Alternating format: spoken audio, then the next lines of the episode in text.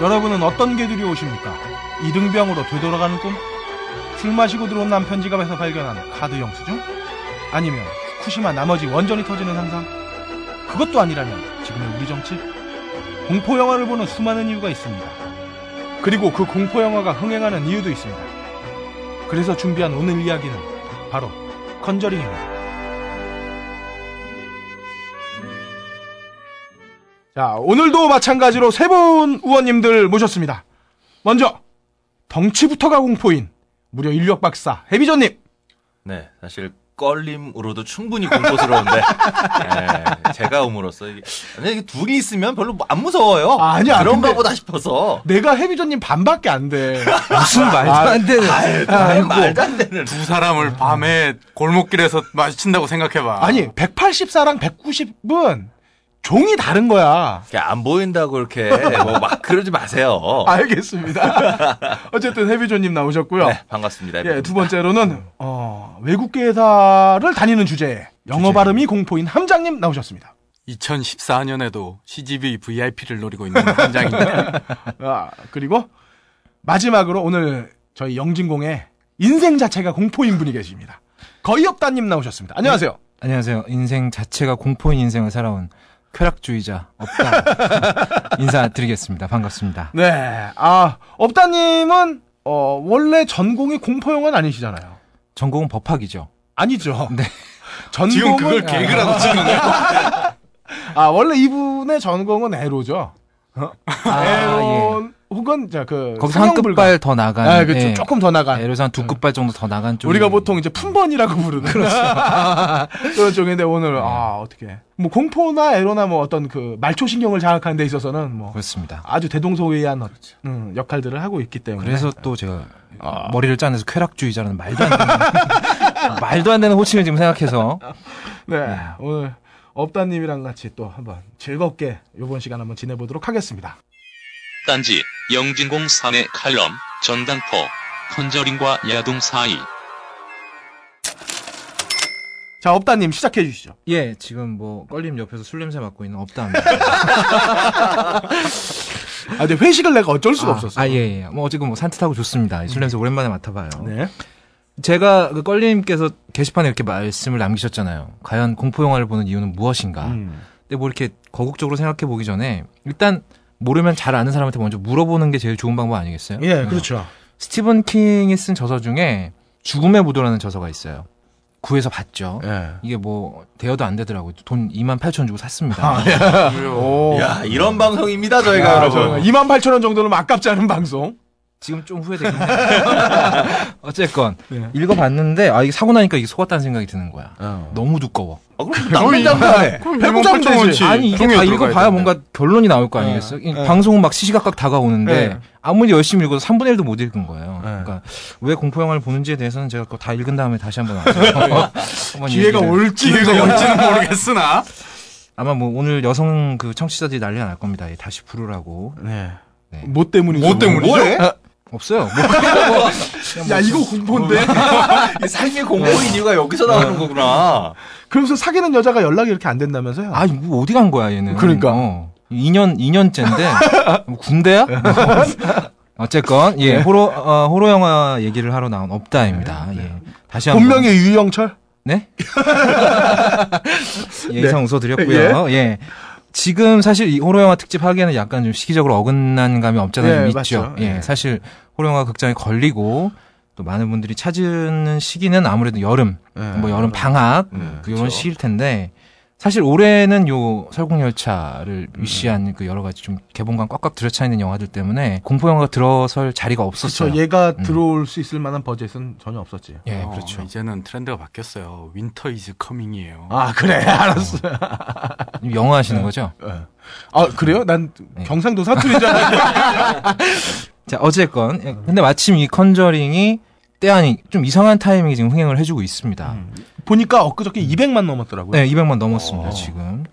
지금 뭐 이 영화가 단순히 우리나라에서만 잘 나가는 게 아니라 지금 전 세계적으로 2억 불이 넘었어요. 오. 이 억- 대박이네. 돈은 얼마 안 들어 영화 돈 보이던데 별로 안 영화에. 들었을 것 같은데. 제작비는 4천만 불입니다. 많이 들었네. 아우. 야, 이거 뭐 설국열차급으로 어. 그러게. 들었는데요? 그러니까 이게 제작비가 많이 든 이유가 이 세트, 이 집을 처음부터 끝까지 다 만들었대요. 어. 아, 왜 있던 그- 집이 아, 아니고. 어. 예, 있던 집이 아니고 그리고 왜 카메라 올려놓고 이렇게 레일 타고 가는 네 그거를 온 집구석에 다 깔았답니다. 아. 그래서 이 영화를 보면 굉장히 롱숏이 많은데 굉장히 자연스럽게 이어져요. 아, 이게 들고찍기 한 게 아니라 어, 그러니까 핸드폰 다- 아니죠. 어. 어, 나 핸드헬드가 굉장히 요즘 부드러워졌구나 유압식이라 이렇게 생각하고 봤는데 그게 다 그럼 트래킹으로 다 아, 찍었다는 얘기예요. 그렇습니다. 예. 어. 야, 그거 수평 맞추기 되게 어려웠을 텐데. 그래서 돈이 많이 들었겠죠. 아, 많이 들었죠. 예. 음. 그리고 또 배우들이 굉장히 괜찮죠. 네. 이- 네. 사실 이 공포 영화 하면 일단 뭐 신인 배우라든지 좀 인지도 음. 약한 사람들이 많이 나오기 마련인데 이 영화는 주인공들도 그렇고 좀 이름값이 있는 사람이죠. 아, 베라파미가.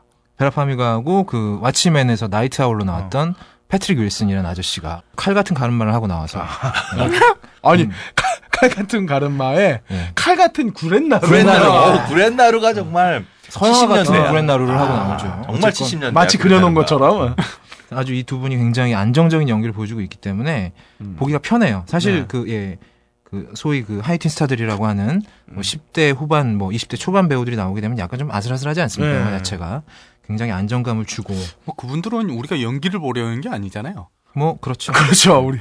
안정 그럼 아니, 주로 뭘 이제- 보려는 거야? 그럼 연기 아닌 몸? 아니, 어, 이쁘잖아요. 아, 그러니까. 그러니까 그분들은 주로 저기 슬래셔 무비 보면 꼭 영화 시작하면 파티 하시잖아. 아, 그럼 그렇죠. 비키니 입으시고. 어, 비키니 입으시고 우리는 뭐 그냥 아 저렇게 또 노는구나. 아, 예. 우리 그분들은 뭐 연기를 보려고 아, 하는 건 여성을 아니지. 보는 게 아니라 아 서구 사회에선 저렇게 노는구나라는 거 그냥 문화적으로 보는 거죠. 아, 그렇죠. 예, 그런 문화 학습. 그렇지. 예. 인류학적인, 그럼요, 인류학적인 측면에서.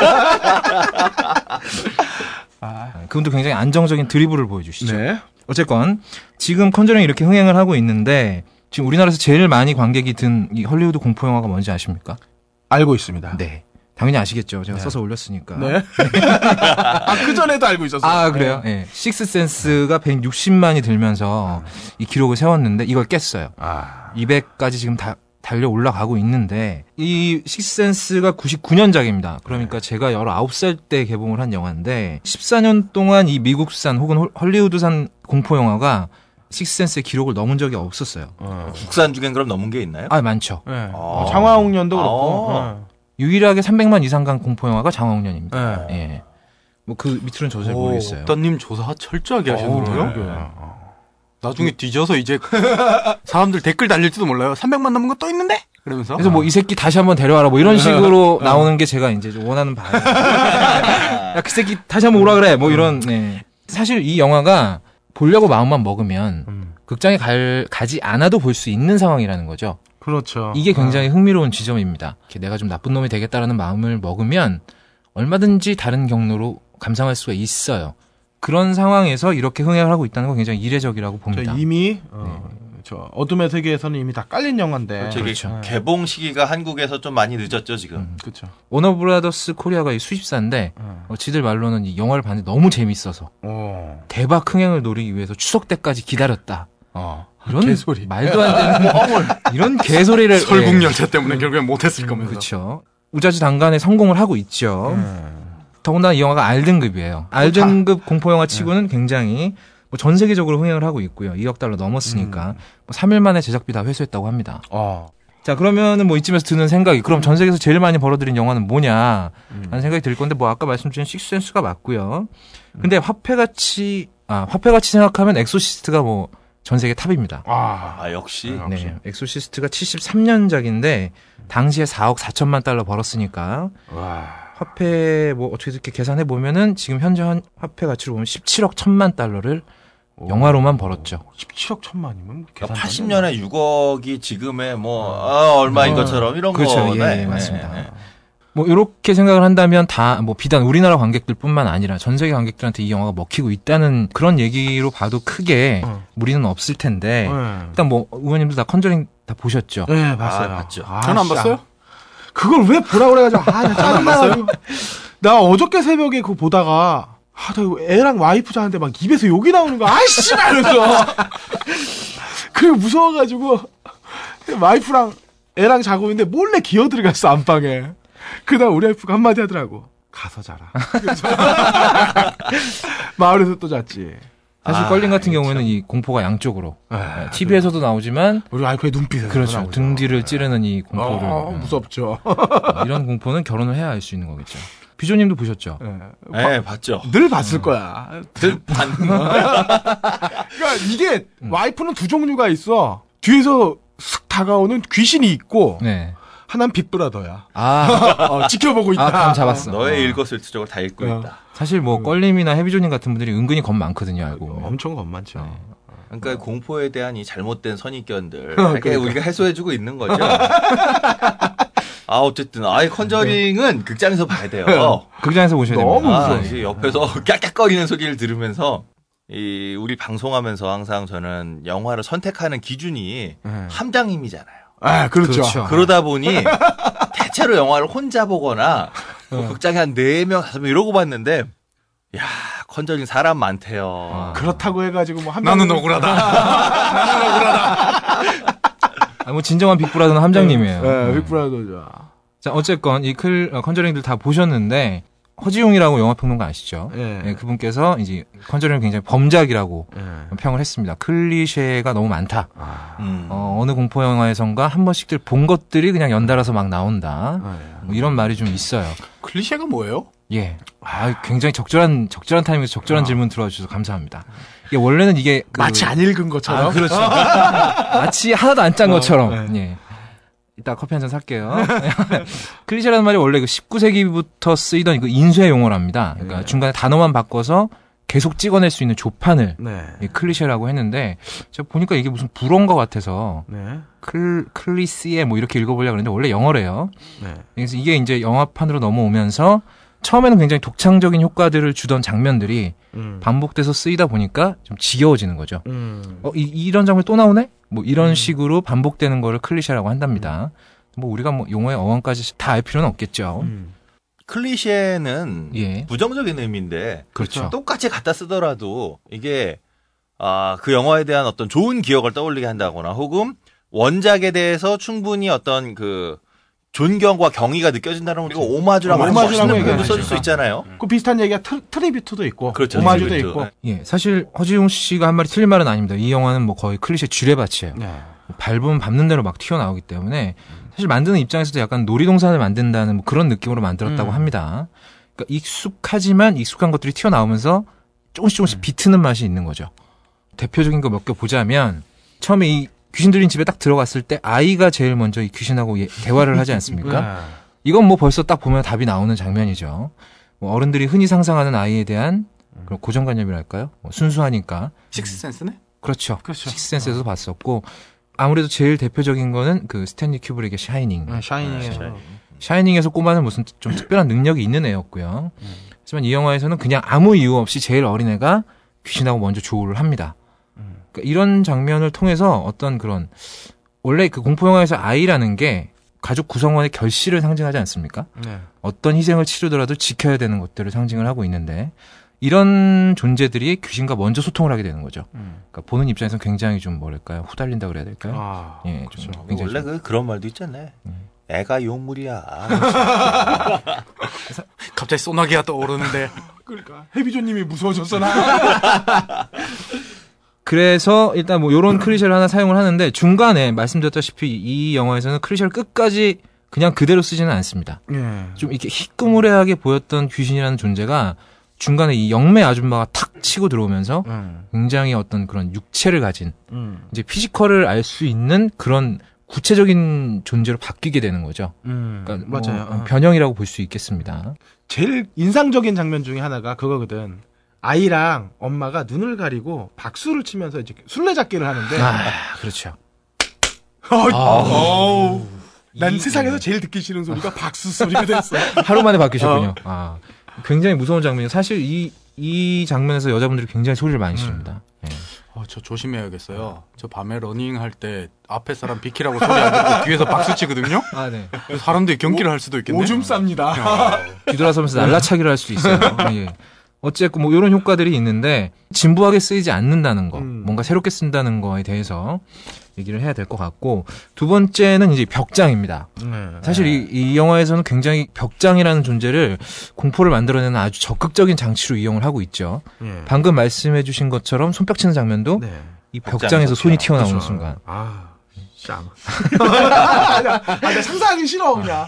이 중년 남성의 입에서 욕을 나오게 할수 있는 그런 장면으로 쓰이고 벽장은 있고 항상 뭔가 차원의 공간의 문 뭐 그런 음. 굳이 공포가 아니라 하더라도 그냥 마니아 연대기에도 어, 쓰도 마니아 그렇죠. 예. 어.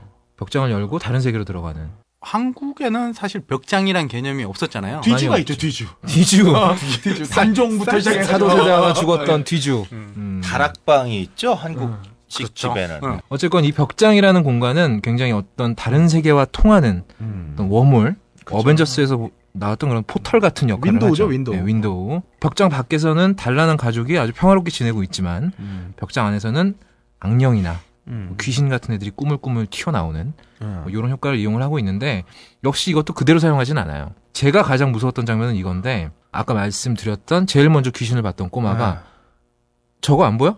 저 보이지? 라고 하면서 벽장으로 갑자기 카메라가 휙 돌아갑니다. 그러면 모든 사람들의 시선이 갑자기 벽장 음. 문으로 향하게 되겠죠.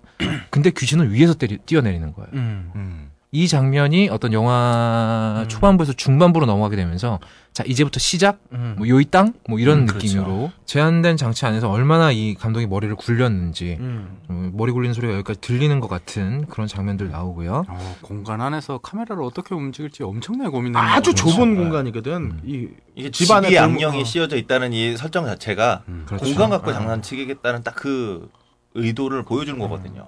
좀 다른 말입니다만 요, 요런 장르들이 따로 있습니다. 요 하우스 호러라고 뭐. 해가지고 음. 어. 요건 저 케빈 뭐- 인더 우즈. 그렇죠. 뭐. 케빈 인더 우즈 뭐 폴터가이스트에서 먼저 시작을 했죠. 음. 네. 그렇죠. 음. 거기서는 워몰이 TV입니다. TV에서 막 악령들이 튀어나오고 난 TV 하면 저것만 떠오르는데. 이런 어, 링.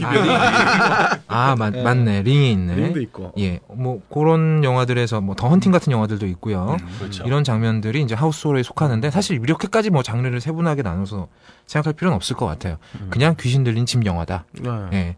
근데 뭐 이런 걸 어떻게 좀 해결을 해야 되지 않겠습니까? 그래서 이제 그 주인공들 아까 말씀드렸던 베라파미가 그리고 패트릭 윌슨 부부들이 등장을 하게 되는데 이 베라파미가 아줌마는 여기서 이제 영매이자 사이코메트로로 나와요. 음. 사이코 뭐요? 음. 사이코메트로. 사이코메트로. 오 발음 좋으신데. 아, 네. 아. 이좀 너보다 낫네.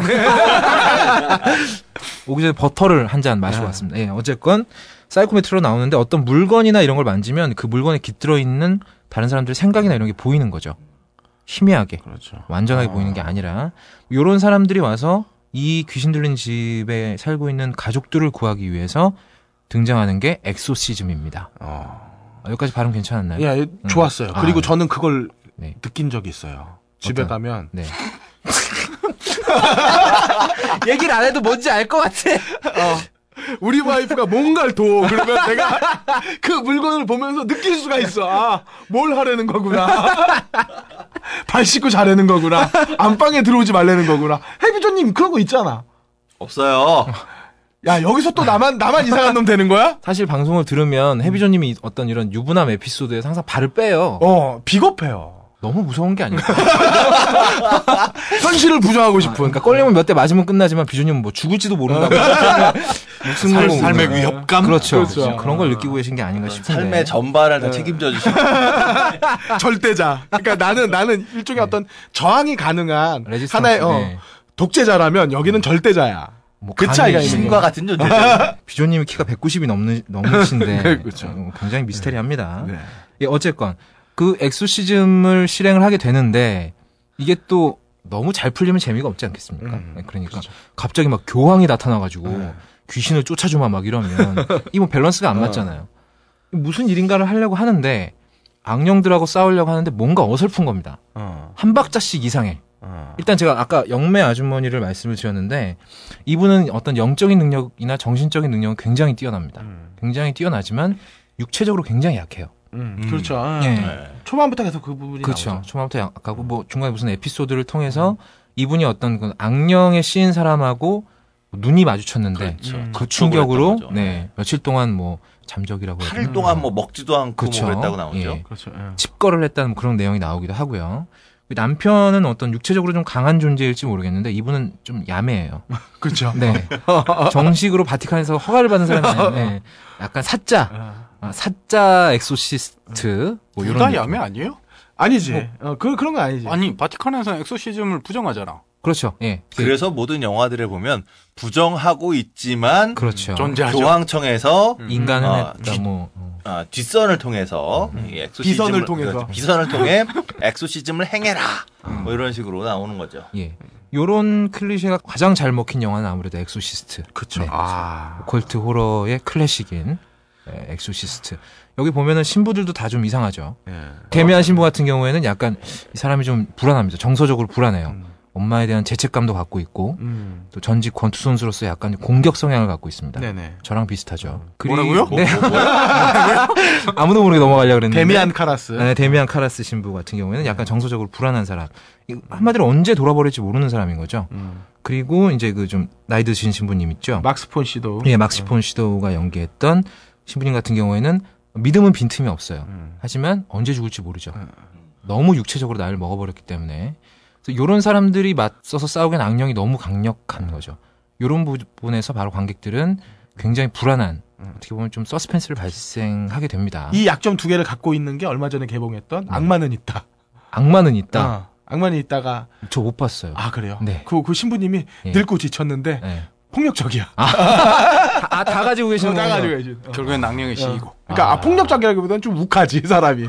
비슷하네요. 앤서니 앤- 호킨스. 앤서니 아. 호킨스가. 앤소니 호킨스 근데 되게 불안한 면을 다, 되게 잘 표현했어. 그분 굉장히 욱하시는 연기에 네. 좀 그리고 일각이 그 있으시죠. 영화는 뭐 사실에 기반한 어, 얘기니까. 가지고 만든 영화라서 아니 뭐 컨저링도 앞에 나와요. 이 네, 영화는 네, 실화를 실화를 바탕으로 바탕으로 만들어졌습니다. 그리고 마지막에는 또 이렇게 실제 그 가족들 사진 나오고. 아 그렇게 치면 아미타빌 호러나 아니면 텍사스 전기톱 살인도 사실에 기반해서 했던 건가요? 아 그거는 이제 저거를 일종의 그 모티브만- 모티브를 따온 모티브를 거지. 따온 어. 거지. 모티브를 따온 거죠? 이거는 거의 이제 사실에 기반한 내용. 그러니까 슬래시. 슬래시, 슬래시 무비는 사실 팩트 가지고 별로 만들어진 영화는 없는 것 같은데 심령적인 건 사실에 기반해서 나오는 거 아니지 슬래셔 무비 중에서도 왜 그 영국의 그 살인마 누구야? 잭 그러니까 더 리퍼. 시리얼- 잭 더 어. 그리고 리퍼. 시리얼 킬러들은 그러니까 연쇄 살인마들 연쇄 영화는 살인마들. 대부분 그렇지. 예, 어. 많이를 갖고 왔죠 실제 사건에서. 어, 이런 효과들을 통해서 이 컨저링이라는 영화는 굉장히 받아들이는 쪽에서 공포심을 극대화할 수 있도록 음. 후반부에 몰아서 확 터트리거든요. 네. 네. 그러니까 초반부는 약간 인물들 설명을 하나 시간을 끄는 듯하지만 사실 이 전반부에서 인물들에 대한 설명 혹은 이 악령에 맞서 싸우는 사람들이 얼마나 제대로 된 사람들이 아닌가 얼마나 좀 약간 반푼이 뭐 이런 느낌인가 이런 걸 설명함으로써 후반에 이제 악령들이 그야말로 활개를 치기 시작하면 점점 불안해지는 겁니다. 쉽게 빗대어서 표현을 하자면 치기공과 그 아말감 때우는 그 아. 약품 만드는 사람이 치과 의사 없이 사람이 빼주겠다고 벤치를 딱 든 거야. 그런 느낌인 거지. 네, 약간 그런 느낌인 거죠. 그래서 그래서 네. 아. 임플란트를 시도하고 어, 막 신호하고 막. 야 여기 봉 박아야 돼. 들리갈까 봐 우왕 이런 느낌인 거지. 아, 섬찟한데요. 네. 그거. 아, 아, 치과 정말 무섭죠. 자, 그런 뭐 그 뒤로 나왔던 엑소시즘 영화들은 전부 다 이 엑소시트의 영향을 벗어나고 있지 못하기 때문에 컨저링이라는 영화도 넓게 보면 음. 하우스 오로로 시작해서 엑소시즘 영화로 끝난다. 그러니까 플롯- 오컬트 영화로. 근데 플롯은 네. 고스트버스터즈다. 그렇죠. 그 심령술사들 주인공들이 보통 이제 호러나 슬래셔 무비는 가해자나 피해자인데 그렇죠. 어 여기는 고치러는 의사들이야. 음. 어. 그러니까 치료하기 위한 뭐 심령술사가 됐든지 이런 느낌이니까. 하지만 야매 의사 어, 그러니까 네. 하지만 플- 야매라는 어. 거. 고스트버스터즈도 야매예요. 걔네도 뭐 뭐, 자격증 네. 없어. 그러니까. 어, 청, 청소기 들고 예. 어. 다니잖아요, 여기는. 이게 고스트버스터즈인데 분위기는 옛날 엑스파일 분위기의 고스트버스터즈다. 어, 전체적인 맥락은 엑스파일이고 플롯은 고스트버스터즈고 그 다음에 효과나 이런 모든 장치들은 엑소시스트에 엑소시스트. 엑소시트에 나왔거든요. 나왔던 거죠. 뭐 클리셰만 온갖 이용한 게 아니라 온갖 데서 반짝 일키한 아, 느낌 근데 그걸 맛있게 버무렸다는 아, 거야. 그렇죠. 자, 뭐 그래서 어떤 어, 껄린 말씀에 따르면 네. 굉장히 맛있게 비벼진 어, 이 호러 음. 영화인 컨저링이 아주 오랜만에 호러 영화치고는 굉장한 흥행을 하고 있다. 그렇죠. 네. 아. 게다가 지금 이 주인공들이 실존 인물들이에요. 이 부부들이. 아, 그렇죠. 예. 예. 그래서 이분들이 쌓아놓은 이야기가 뭐 어마어마하게 많답니다. 아. 만 건 이상 있대요. 그러니까 예. 이게 엑스파일 맞대니까요. 쌓아놓은 어. 이야기 시즌 2, 3, 4 그렇게 그중에 나가니까. 집안에서 벌어졌던 이야기들이 아니, 지금 뭐 아니죠. 뭐 아니지. 다양하게. 어. 어. 뭐 중간에 보면 이 아저씨가 이제 막 악령 귀신 들린 물건들을 쌓아놓은 창고가 어. 보이죠. 거기에 있는 물건들 다 사연이 있답니다. 그러니까 그건 또 웨어하우스야. 아, 뭐 그렇네요, 그것도. 아무튼 그래서 지금 이미 속편의 배우들이 다 사인을 했대요. 어. 뭐 안 할 이유가 없겠죠. 네. 이렇게 잘 되는데. 그래서 이건 뭐 소우에 이어서 그렇죠. 네. 훨씬 더 괜찮은 프랜차이즈가 등장을 하지 아. 않을까라고 생각을 해봅니다. 네. 고스트바스터즈나 리부팅 시키라니까 그 컨셉을 가져온 컨저링을 속편을 만들어 음. 어쩔 수 예. 없죠. 제, 뭐, 어쨌건 이 컨저링은 앞으로 계속 나올 것 같습니다. 네. 예. 그리고 특히나 이제 껄림이 아까 저, 아까 저한테 말씀하셨던 것처럼 과연 지금까지는 한 번도 건드리지 못했던 식스센스의 기록을 우리나라에서 하필이면 컨저링이 깨고 있는 이유가 무엇이냐. 네. 뭐 나름 분석을 해봤습니다. 네. 사실 분석은 제 분야가 아닌데 네. 저는 그냥 보고 쾌락을 느끼는 쪽인데 이것도- 그렇죠. 야동이 미, 예. 미리 실드를 실드를 치셔도 네. 까일 거예요. 네, 뭐 분석이 어설픈 건 이해해 주시기 바라겠습니다. 대신 제가 좋은 품법 몇 개 알려드릴게요. 네, 감사합니다. 어쨌건 스즈모라 아이리 신작 나왔나요? 아그 배우 지금 쉬고 있어요. 아 그래요. 아, 병에 걸려. 예. 전 도무지 무슨 얘기인지 모르겠고요. 뻥치지 마시고요. 오늘도 이제 예. 더 이상 여성 청취자는 없다. 뭐 남성 청취자로 다 잡으면 아, 되는 거 아니겠습니까? 그러게요. 예. 품번으로. 품번으로 신작만 골라서 제가. 예, 어쨌건 네. 이 컨저링이 우리나라에서 흥행을 하고 있는 이유는 굉장히 뒷맛이 깔끔해요. 음, 뭐 아까 뭐 잘 비볐다는 말씀도 하셨지만 굉장히 깔끔하게 끝납니다. 선의의 네. 피해자가 없죠. 그렇죠. 예. 죽는 사람이 하나도 없죠. 그렇죠. 햇살과 함께 온 가족이 어, 아름답게 아주 행복하게. 화합을 하고 끝나죠. 이 영화를 관통하는 중심에 있는 인물들이 아. 가족입니다.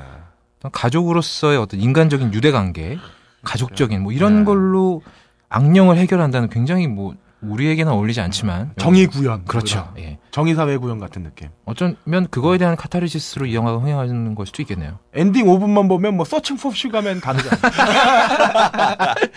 그런 예 그런 굉장히 아름답게 끝을 내고 있기 때문에 좀 연령이 있으신 분들이나 혹은 공포 영화 잘 못 보신 분들도 굉장히 깔끔하게 극장 문을 나설 수가 예. 있습니다. 그 지점이 아마 이 영화가 그거 잠깐 기분 좋게 나오고선 집에서 밤에 갑자기 벽장을 바라보면 생각이 달라질걸? 아 또 있어요. 이 컨저링이라는 영화는 사실 이게 무서운 장면이 없는 무서운 영화라고 어. 카피가 이제 나와 있지 않습니까? 네. 그거 개뻥입니다. 완전 너무 무서워. 진짜. 이게 해석을 아니 예. 문구를 잘못 썼어. 피 튀는 장면 없이 무서운 영화 뭐 이런 그렇습니다. 얘기를 하든가 그렇죠. 했어야지. 피도 좀 튀겨요, 네. 근데. 아그 업다님 정리하셨잖아요. 잔인한 장면이 없는데 무서운 영화가 맞다고. 그렇습니다. 이거 약간 오역이죠. 근데 제가 생각했을 땐 이 오역을 일부러 오역을 한 아, 거예요. 그건 의도된 그래서 오역이 있죠, 이거. 뭐 나중에 이거 이게 왜 오역이냐고 원문- 하면 원문도 이런 문구가 있어요? 예 원래 영화에 이런 한국 문구가 있습니다. 한국에서 카피가 아니 아니라 포스터가 포스터 우리나라 포스터에 무서운 장면 없이 무서운 영화 이렇게 써. 그러니까 이게 예. 영어 원문 포스터에도 이 내용이 있는데 오역을 한 우린 거예요. 영어 잘 모르, 그렇습니다. 모르잖아. 그건 뭐 영어 전문인 함장님께서 어, 알아보시면 되겠죠. 외국계 회사 다음 주까지 기대하겠습니다. AS는 없던 걸로 아, 아는데. 예. 어쨌건 이 영화는 무서운 장면이 없지는 않습니다. 이 말 그냥 무서운 장면이 없겠거니 하고 가셨다가는 굉장히 큰일 납니다. 밤에 잠못 예. 후반부에 주무십니다. 윤단 폭격처럼 쏟아붓는 이 귀신들의 육탄 돌격에 아주 뭐 예, 근데 저는 네. 후반부보다 네. 앞이 더 무서웠어요. 그냥 귀신이 나오면은 그냥 놀랄 준비를 하고 있다가 그냥 소리만 지르면 되는데 전반부는 하고 있다가 아, 안 해. 아, 씨발. 이래- 이렇게 나온다고. 아, 뭐 터지든가 말든가 뭐 결정을 해줘야 되는데 계속 안 나와.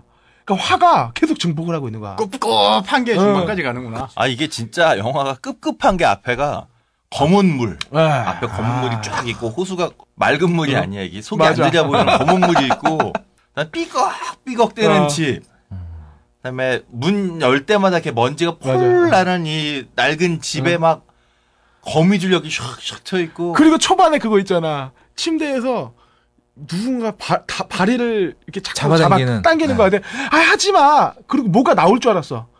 근데 그 다음날이야. 화나는 거지. 굉장히 감질만 나게 처리하고 있죠. 어. 예. 사실 요 이런 장난 재미없거든. 이 클리셰도 굉장히 유명한 클리셰입니다. 그렇죠. 예. 어.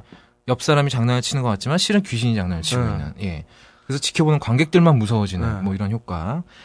요런 어떤 금기시하고 있는 걸 건드리는 장면이 없어요. 음. 어. 그러니까 이 영화 포스터의 카피가 말하고 있는 진짜 무서운 장면이라는 건 사람을 정서적으로 멘붕시키는 장면이 음. 없습니다. 뭐 아이가 죽는 장면이라든지 이 집에 입주하면서 제일 먼저 죽어나가는 게 강아지인데 네. 강아지가 죽는 장면도 직접적으로 보여주진 않아요. 음. 예, 다음날 아침 되니까 죽어 있더라. 뭐 이런 식으로 그러니까 건드리는 장면이 없기 때문에 이 어떤 특히나 슬래셔 영화나 호러 영화 뭐 끝까지 가는 영화들 있지 않습니까? 네. 요런 부분을 좀 돌파하는 맛으로 보는 건데 음, 바로 똑같은 이유로 일반 관객들은 이런 슬래시 영화나 잔인한 영화들을 안 보거든요. 음, 그렇죠. 아. 예, 그러니까 견디기는 쉽습니다. 음. 무섭긴 하지만 못 견디는 정도는 아니에요. 네. 어, 그렇기 때문에 여러모로 감상하기 편한 공포 영화. 하지만 효과가 약하지는 않은 아, 그럼 그러니까 네. 도통약으로 치면 음. 약간 타이레놀 같은 느낌이죠. 예.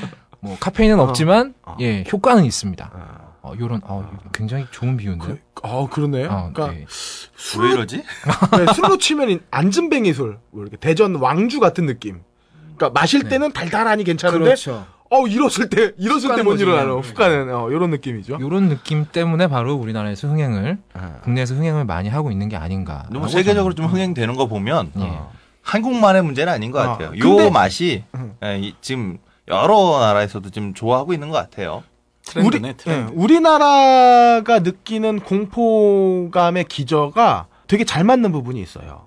이 뭐, 지금 어. 컨저링이 머리 풀어에 친 예, 여자 머리 귀신. 풀에 친 여, 네. 여자 그다음에 뭐 뒤에 쓱 나타났다가 뭐 난 못하는 장화홍련 거, 보는 그리고 것 같았다니까. 내 다리 어, 내 다리 내놔 같은 느낌. 그렇습니다. 어, 다리 자꾸 당기면서 내 다리 내놔 하는 이런 고전적인 우리나라 그 공포 영화의 특징적인 부분들도 많이 녹아 있다. 그렇습니다. 많이 갖고 왔 갖고 와서 쓰고 있죠. 아 갖고 왔을까요? 글쎄 뭐 우연찮게 맞은 거 아닐까? 어.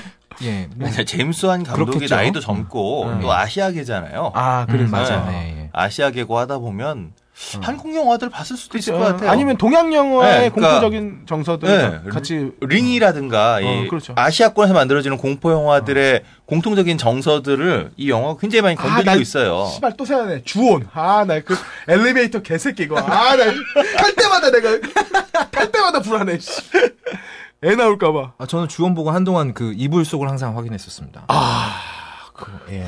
아우 돌아버리겠던데요. 그거 네. 아주.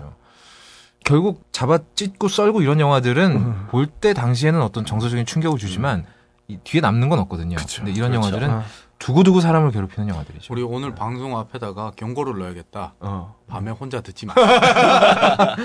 지금 뭐 이불 속에서 듣고 계신 분은 이불 한번 밑에 한번 확인해 보시던가. 벽장 한번 아, 열어보시고 벽장 한번 열어보시던가. 박수 한번 쳐보시고 박수 치면 누군가 칠 거야. 어? 아, 아. 재밌겠다. 그리고 걔가 꼭 빤히 쳐다보고 있을 거야. 야, 이 본격 청취자 떨어내는 방송이에요. 네, 아, 이거, 그러게요. 예. 아. 자, 어쨌건 뭐 요런 정도로 해서 컨저링은 마무리를 하고요. 네. 사실 이 컨저링이 지금 전 세계적으로 떼돈을 벌고 있는 사이에 이 미국 본국에서는 이 호러 영화 팬들이라면 누구나 관심을 가질 수밖에 없는 영화가 한 편 스르륵 개봉을 합니다. 예. 이블데드죠. 예. 이블데드가 그 슬래시 아니라 무비의 시작이죠, 이거 완전히. 그렇습니다. 그쵸. 할로윈과 더불어서 그렇죠. 근데 예. 할로윈은 그냥 썰었다면 이블데드는 너무 성질이 났던 게 첫 번째 그 신체 훼손 장면이 악령이 든 애가 지하에 갇혀. 그렇죠. 그러다가 사비 연필로 복숭아표를 이렇게 찌르거든. 아, 나 그거 보면서 한 진짜 한 일주일 동안을 연필을 못 잡겠더라. 그래서 내가 공부를 안 했나 봐. 아니 샤프는 샤프 있잖아. 샤프는 우리 그 수지 선생님 못 쓰겠어. 아, 진짜? 위험하다고. 어. 사비는 미술 시간에밖에 안 쓰잖아요. 그러니까 그걸로. 입이 아니 쓰시면 되잖아요. 이비는 차라리 낫지 좀 심이 얇으니까. 근데 사비는 두꺼운 게 들어간다고 복숭아뼈에 툭 하고. 걸리고 공부 안 한 이유를 듣고 계십니다. 예, 근데 하여튼 이블데드는 저의 기억 속에 남는 건 참 피가 철푸덕대는구나. 그렇습니다. 굉장히 좀 그리고 아, 예. 이게 피를 피밭을 걸어가다 철푸덕철푸덕 소리가 나잖아요. 그리고 그거 나는 그 피나 뭐 신체 훼손이나 이런 것도 그거지만 맨 처음에 그 그림 그리는 애가 벽시계를 그릴 때 추가 네, 추추. 째깍 째깍 째깍 하다 위에서 딱 멈추잖아. 그때 애가 으악 하면서 그리는 그림 있잖아. 이게 너무 이- 잊혀지지가 않는 거야. 그 공포감이. 지금 보면 뭐 천재적이라고밖에 할 수 어, 없는 장면들이 굉장히 근데 많죠. 사실 이블데드를 아 지금 보면 좀 유치해. 아, 이거 보면 매우 유치합니다. 이게 어린 쪽 마음에 그렇지. 예, 어린 어린 마음. 마음에 이게 너무 공포였던 거지. 저는 게다가 이블데드를 3편부터 제일 먼저 봤거든요. 아 그럼 큰일 났습니다 그거. 한 편 보면 되게 코믹하잖아요. 삼 편 완전 웃기는 그걸 영화죠. 보고 나서 1, 2편을 봤는데 그 호러가 와- 와닿질 않는 거예요. 아, 와닿지 않죠. 그렇게 어. 네. 보면. 그게 어떤 느낌이냐면 이블데드 1, 2, 3를 보면 플래툰을 보다가 플래툰으로 1편을 만들고 못 말리는 람보. 못 말리는 남보 남편을 만든 거야. 그 느낌이야. 예, 어쨌건 이 이블데드가 개봉을 했는데 우리나라에서는 개봉도 못했습니다. 사실 미국에서는 이게 거의 1억 달러 가까이 벌었거든요. 오, 이것도 흥, 흥행 성공했네요. 그렇습니다. 2013년 제작 대비 가장 흥행한 영화 10입니다. 아, 이 리부트 되겠네 그럼. 그렇습니다. 아, 리부트가 된 거였고. 리부트가 된 어, 거죠. 이번 거였고. 한편 나오겠네. 샘 레이미 감독이 이 영화 직접 각본도 참여를 하고 아. 제작도 했어요. 제작- 제작도 아, 했기 했어요. 때문에 맞아요. 2편 3편 나올 거예요. 나올 거예요. 이건. 앞으로 네. 리부트 하겠다고 본인 입으로 어. 얘기를 했기 때문에 게다가 또 이제 1편이 성공적으로 끝났기 때문에 그렇네. 분명히 어. 리부트는 될 거고요. 사실 이 영화는 바로 DVD로 직행을 하면서 정말 볼 사람들만 봤죠. 아, 그렇죠. 아, 그렇게 볼 사람들만 보고 넘어가기엔 조금 아까운 영화입니다. 그렇죠. 아, 네. 이 아깝죠. 네. 감독이 페데 알바레즈 감독인데요. 휘대기도 아니고 예, 우리 이런 사람들은 그냥 넘어가야 네. 안 될 외우죠. 네. 저도 굳이 외우지 않았습니다. 페데 알바레즈 감독이 신인 감독인데 어. 이 양반이 그 유튜브에 단편 영화를 만들어 올렸어요. 패닉 어택이라는. 음. 근데 샘 레이미가 이걸 보고 음. 전화를 해서 너 혹시 이블데드 리부트 감독할 생각 없냐? 아. 어, 이렇게 근데 샘 레이미도 이블데드 만들 때 전혀 무명에 아, 그렇죠. 맞아. 돈이 없어서 그냥 찍었던 건데 자기 집 차고를 음. 세트로 이용을 했었죠. 그렇게 나중에 해서 그 옥수수 네. 예. 옥수수 물감. 뿌려갖고 물감 들여서 쓴 거 아니에요 그게 네. 다 어떤 그런 이블데드 원작이 갖고 있는 그런 본의 아닌 개그들은 다 거기서 나오죠. 본의 아닌 게. 본의 아닌 전혀 웃길 의도 없는데 웃기는 장면들. 아니 사실 3편도 CG가 지금처럼 발달했다면 아, 안 웃길 수 그럼, 있어요 근데 아 그렇죠. 예. 당대 그 스탑 모션. CD 예. CG의 수준이 영화를 우습게 만든 거죠 어쨌건 이 신인 감독이 이제 이 전설적인 이블데드 시리즈 음. 첫 편을 만들다 보니까 얼마나 쫄았을지는 뭐 다들 그렇죠. 아. 짐작이 가시리라 봅니다. 그래서 이 친구는 굉장히 그냥 완전 돌직구 던졌어요. 전혀 손 안 대고 원작이 갖고 있던 그런 어떤 정서 파괴적인 면만 몇 배로 부풀렸습니다. 아. 어마어마하게 잘라대요 정말. 와, 그러니까 안 봐야지. 아, 보고 나면 내가 아파서 돌아버릴 것 같은 장면들이 너무 아. 많아요. 예. 대표적인 장면 있죠. 커터칼로 자기 혓바닥을 자르는 장면이라든지. 아유. 이거를 뭐 전혀 여과 없이 그냥 다 보여줍니다. 이 영화는 특히나 CG를 전혀 안 썼대요. 어. 진짜로 잘라. 그냥 예 고전 아니요. 아 넘어갈 뻔했다. 이거. 아이고. 예 고전적인 특수 효과만 사용을 했다고 합니다. 예, 그렇기 때문에 좀 더 찐득찐득하고 아. 아까 해비조님께서 말씀하신 것처럼 철퍼덕 철퍼덕거리는 피의 질감들이 살아 있어요. 그러니까 이런 영화 같은 경우에는 사실 미국에서만 흥행을 했죠. 네. 음. 넓게 보면 뭐 양키들 뭐 서양 네. 쪽에서만 흥행을 했고 우리나라에서는 전혀 음. 진짜 소수의 매니아들만 환장을 하고 달려드는데 그렇죠.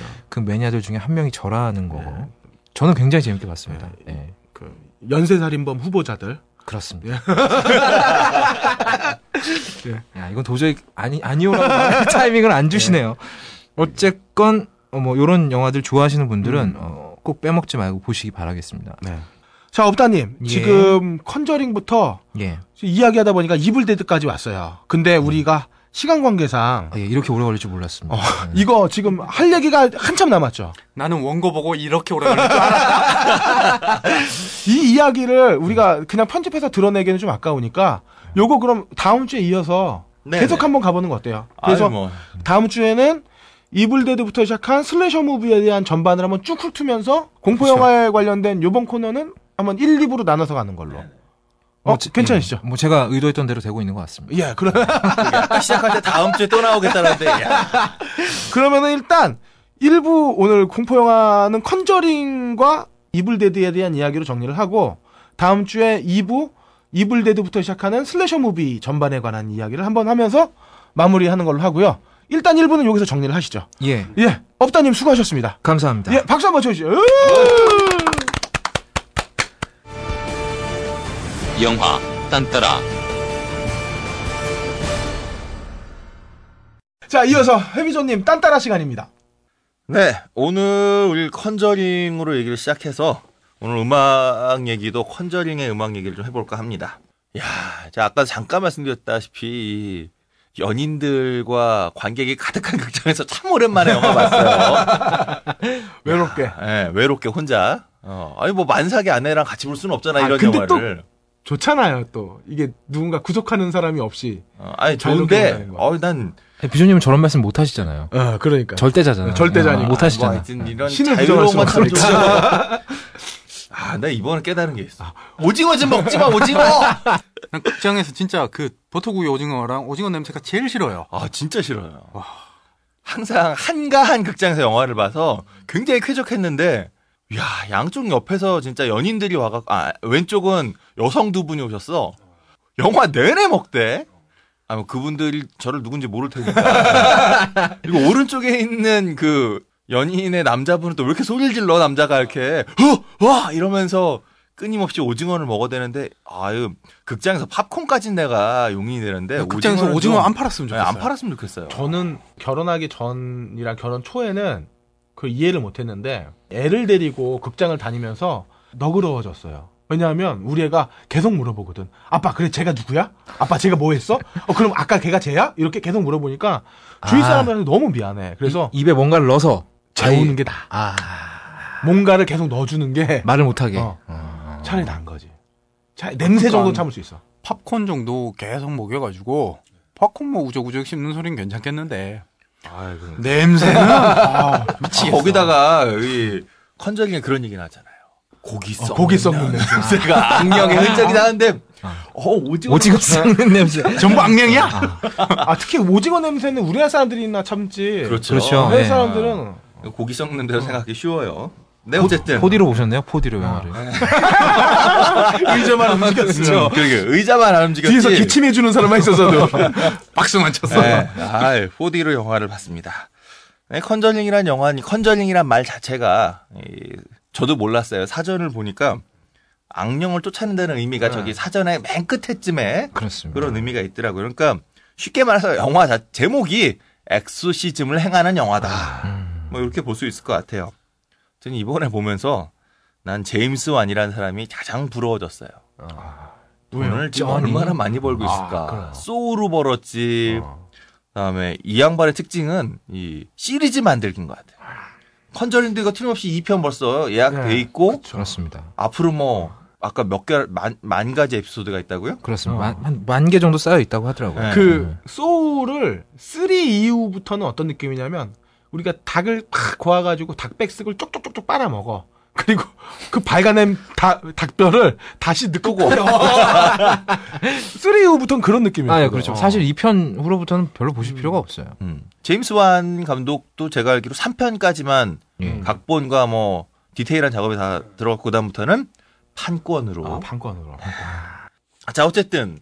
네. 이 컨저링이라는 영화는 엑소시즘이 나오는 영화예요. 제목부터. 근데 막상 영화를 보면 어, 엑소시즘이 나 중요한 모티브로 나오긴 하는데 거의 뭐 아까 얘기했던 것처럼 클리셰의 한판 호러 무비라고 하는 장르가 얼마나 다양한 걸 다루고 있는지 제가 보기엔 거의 호러 무비뿐만 아니라 호러와 관련돼 있는 대중 예술 전반을 조금씩 가져다가 오마주하고 있는 게 아닌가 뭐 그런 느낌이 드는 영화였어요.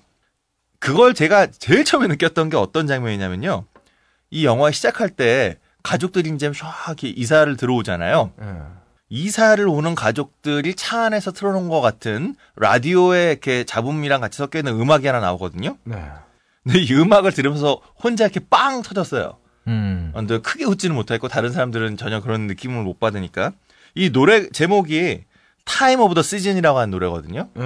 타임 오브 더 시즌. 네. 예. 가사도 되게 좋아요. 뭐 노래도 이렇게 말랑말랑하고 딱 여러분 영화 보시면서 맨 처음 나왔던 음악이 야 이거 70년대 음악 같은데 이런 그냥 느낌을 그렇죠. 우리는 주잖아요. 보통 그렇게 느끼는 네. 거죠. 정말로 68년에 발표되고 69년에 미국에서 히트를 쳤으니까 예. 이 영화의 지금 실화다잖아요. 어, 이 실화가 1971년에 벌어졌다라고 하니까 그때쯤 라디오에 나올 만한 노래죠. 이게 타임 오브 더 시즌이 뭐 공포랑은 상관이 없잖아요. 그렇죠.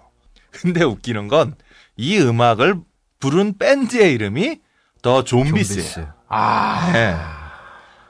음악의 내용과 아무 상관없이 그냥 좀비들. 예, 좀비들. 좀비들이 사랑할 시간. 예, 예. 좀비들. 이게 사람이 공부를 해야 돼. 배워야 돼. 터질 수가 없잖아요, 우리들은. 뭐 그러니까 어디서 이게- 웃어야 될지 예. 모르는데.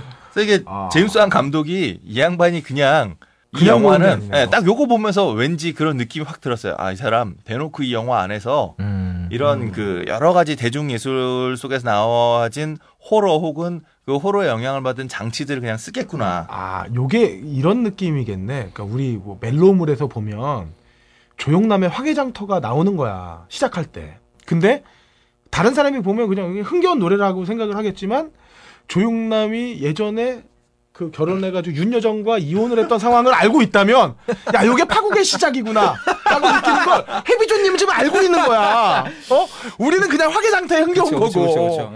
예. 이 깊이의 차이는 사실 배워야 된다 아니, 뭐 배울 거 아니고 그냥 뭐 그렇다고요. 네. 박사님. 저 박사는 이거 아마 선물 받았어요. 네.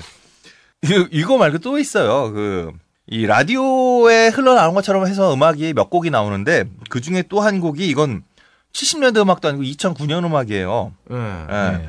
근데 이건 제목부터 In the room where you sleep이죠. 아. 아, 당신이 자고 있는 바로 그 방 안에서. 그리고 이 밴드 이름도 데드맨스 본즈예요. 아. 예. 그러니까 이건 뭐예요? 죽은, 죽은 사람의 예, 뼈. 죽은 놈 뼈들. 예. 쉽게 말해서 이 제임스 완 감독은 이 영화 안에 나는 맘 먹고 어. 내가 좋아했던 호러와 관련돼 있는 모든 이야기들 음. 혹은 좋아했던 장치들, 음악들, 뭐 그림들 다 넣어야겠다. 다 예, 때려봤겠다. 다 때려봤겠다. 음. 아는 놈들만 알아라. 그렇죠. 그렇죠.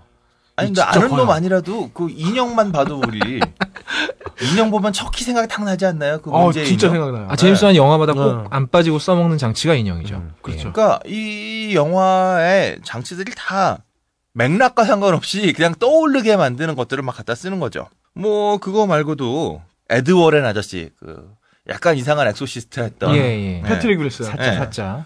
이 사자 아저씨가 난 제일 이해가 안 되는 게 근데 그 악령이 씌인 물건들을 여기가 가장 안- 안전한 거다 이러면서 자기 집에다 보관하잖아.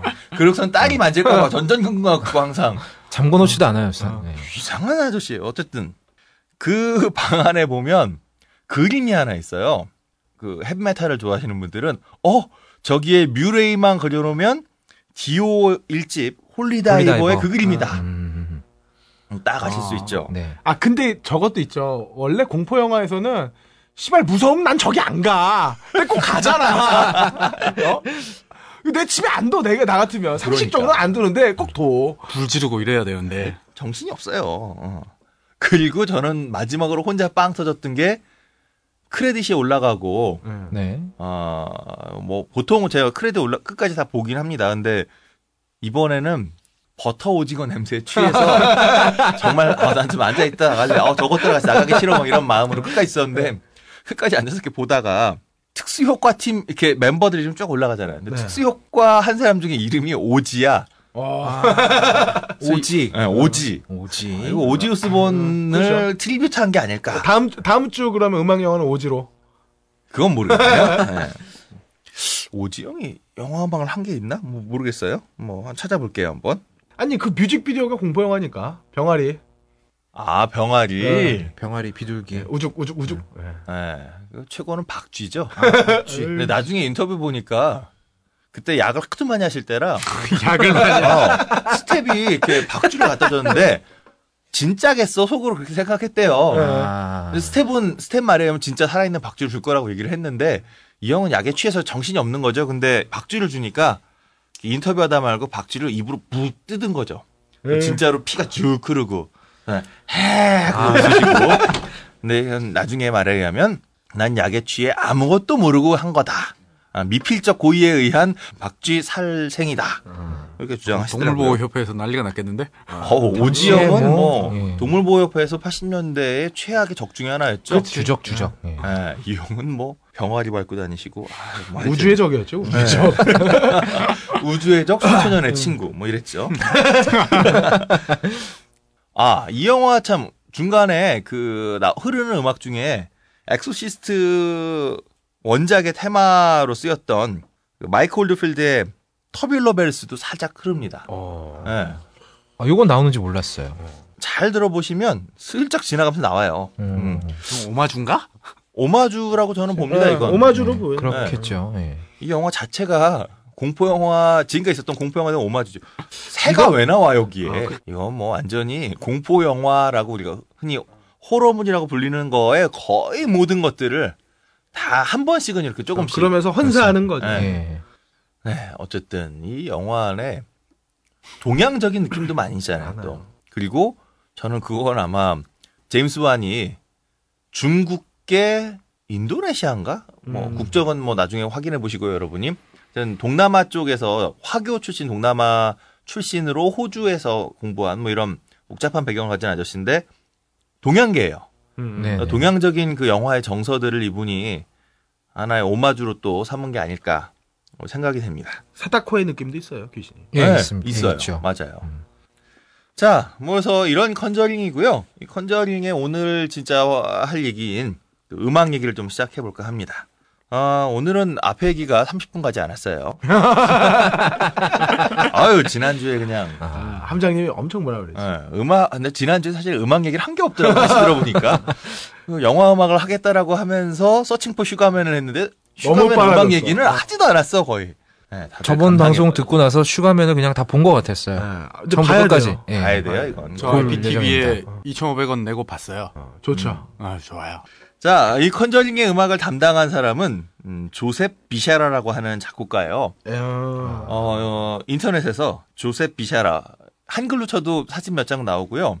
아예 그 구글에서 영어로 검색해 보시면 이미지가 뜨는데요. 아, 대단합니다. 딱 봐도 이미지가 아주 아저씨가 남녀가 잘 구분이 안 돼요, 이 아저씨. 모나리자 느낌이에요. 네. 민머리를 하고 계신데 느낌이 묘해요, 아저씨가.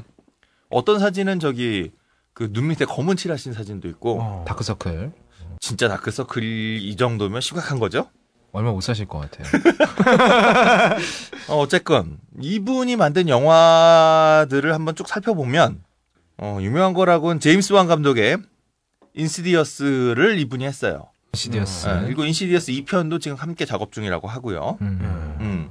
근데 더 흥미로웠던 건 제가 이분 좀 자료를 찾으면서 이분의 첫 번째 영화 어. 어. 1998년 작품인데 이 사람의 그 음악가로서의 영화 작업을 처음 한 게 조셉 스키프트라고 하는 자기 이름이네요. 조셉이니까. 음, 네. 그러네요. 이게 요셉의 선물쯤 되겠죠. 한국말로 하면. 네. 음. 성경의 그 야곱의 아들 요셉이 있잖아요. 네. 예, 예. 그 얘기를 현대판으로 다시 한 번 합니다. 그러니까 이분은 시작할 때부터 종교 영화로 시작을 한 거죠. 음. 그리고 어, 컨저링 끝에 보면 뭐 신을 믿느냐 안 믿느냐는 뭐 당신들의 달린 거지만 뭐 이런 식의 얘기하잖아요. 어, 똥기마 똥기마이 대사 마지막에 음. 아, 네, 한 괜히 번. 예. 괜히 그 어, 껄림식을 하면 똥기마이가 넘치는 그 똥기마이 대사 끝에 괜히 나와요. 예. 음. 굉장히 생뚱맞죠. 네. 아 요즘 트렌드인가? 뭐 그럴 수도 있어요. 그럼 뭐 저 예. 관상도 그렇고 왜 어. 끝에 똥기마이를 잡아? 글쎄요. 내가 뭔가를 했다라는 걸 아, 얘기하고 싶은 게 아닐까. 네. 그런 것도 있고 이제 뭐 자의식 과잉도 있고 기본적으로는 사실 컨텐츠라는 게 전체를 다 이해는 못 하거든. 사람이 키워드 하나를 보고서 생각을 하는 거지. 우리가 넘버 3에서 송강호를 기억하는 거는 딱 하나잖아요. 현종화. 그렇죠. 네, 그렇죠. 그런 코드를 자꾸 이제 신고 싶어 하는 음. 욕망이겠지. 아. 빨간 줄 쳐주는 네. 건가요? 이렇게. 그렇죠. 요 요거다. 네, 이렇게. 요거 근데 기억해라. 그 빨간 줄 사실 영화랑 별 상관없는. 음. 그렇죠. 근데 컨저링은 제가 볼 때 왠지 다음 시리즈를 위해서 그냥 하나 쓰신 것 같아요. 음. 앞으로 시리즈에 끝날 때마다 주인공 아저씨가 한마디씩 했던 책에서 쓰신 글을 하나씩. 근데 가져오는- 사실 마지막이 되게 파격적이었죠. 보통 슬래셔나 호러물의 마지막 장면은 끝까지 살아남은 생존자의 생사를 궁금하게 만드는 게 보통. 그렇습니다. 아 음. 그렇죠.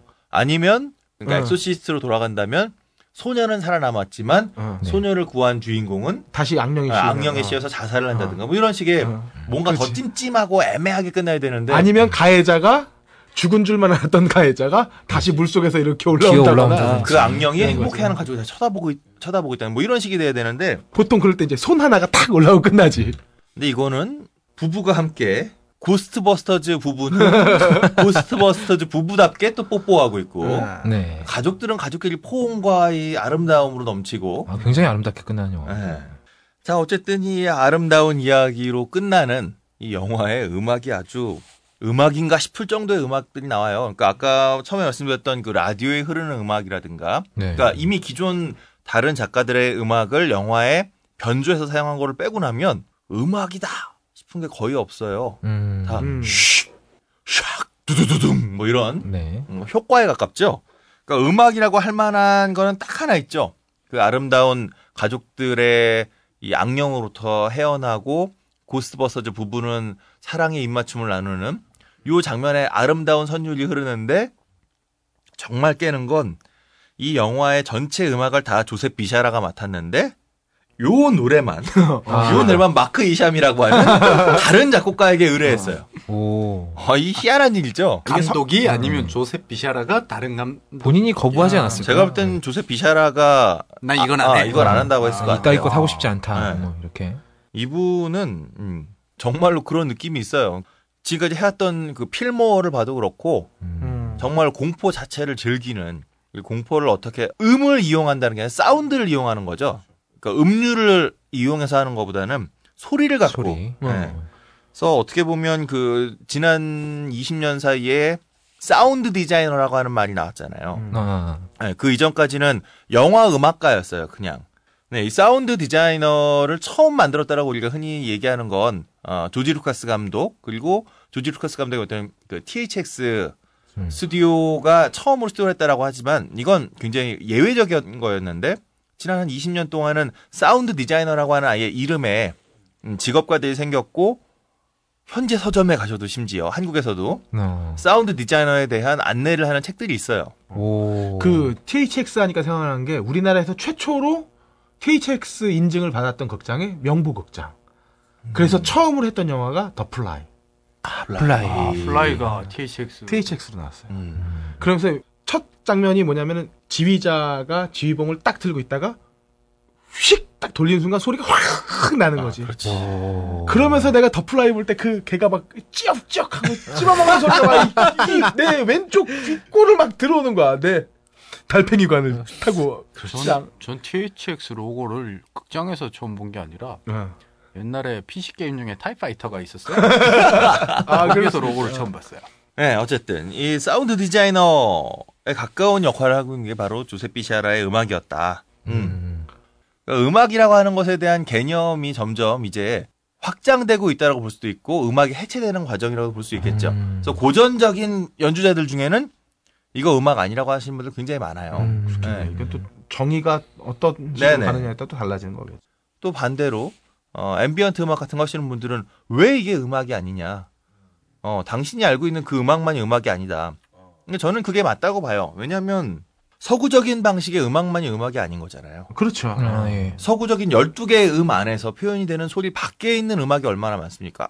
당장 한국 음악만 해도 음. 그 떨림, 발림 뭐 이런 표현으로만 이야기될 수 있는 이 음은 정확하게 어떤 표준적인 서구의 12음 안에 들지 어. 않거든요. 음. 그렇게 보자면 음악을 우리가 고전적인 유럽 스타일의 음악이라고 하는 그 틀 안에서 현재 우리가 접하는 모든 음악을 다 꾸겨놓고 그 음악 밖에 있으면 이건 음향 효과 아니야라는 식으로 보는 것도 굉장히 저는 문화적인 폭력이라고 생각해요. 음, 편견일 수 있는. 네. 지금 제가 저희가 해비조님 얘기를 듣는 것도 사실 해비조님이 저희한테 가하는 폭력이죠.